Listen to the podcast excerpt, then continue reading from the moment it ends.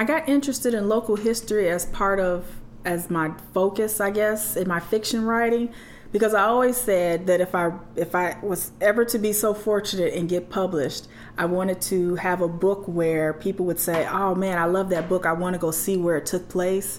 And that would happen and the city would be revived and because we'd get all this tourism and it would be like, "Okay, great." I grew up in the Glen Park section of Gary, Indiana, and was born in 1975, so I really kind of grew up, I guess would be like 85 into the 90s. Where we lived was down the street from an elementary school, and it was in a neighborhood where um, there were a lot of kids there. So it was, if we're talking about maybe a Saturday morning or something, my twin sister and I would have to take turns in waiting to see who would get their hair done first. Because whoever got their hair done first would get to go outside first.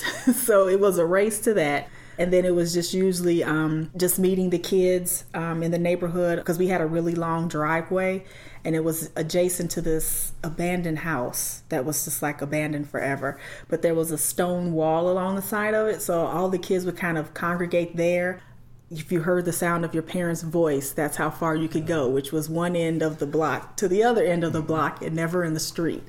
If I'm thinking about my high school years, middle school, high school years, I remember um, going to Screaming Wheels.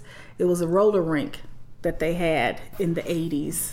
It seemed like everybody went there on Saturdays to roller skate, and they had um, this thing called the um, oh, it was a roller coaster, and it was really just a smaller rink that it was just it had a lot of bumps and hills on it, and you just tried to see how fast you can go around that one without fall. I never did that one because I didn't roller skate all that well anyway once I get into high school, I guess going to um, Marquette Beach as a high schooler at night, all the kids would go out there and just kind of hang out, just doing nothing, just out there.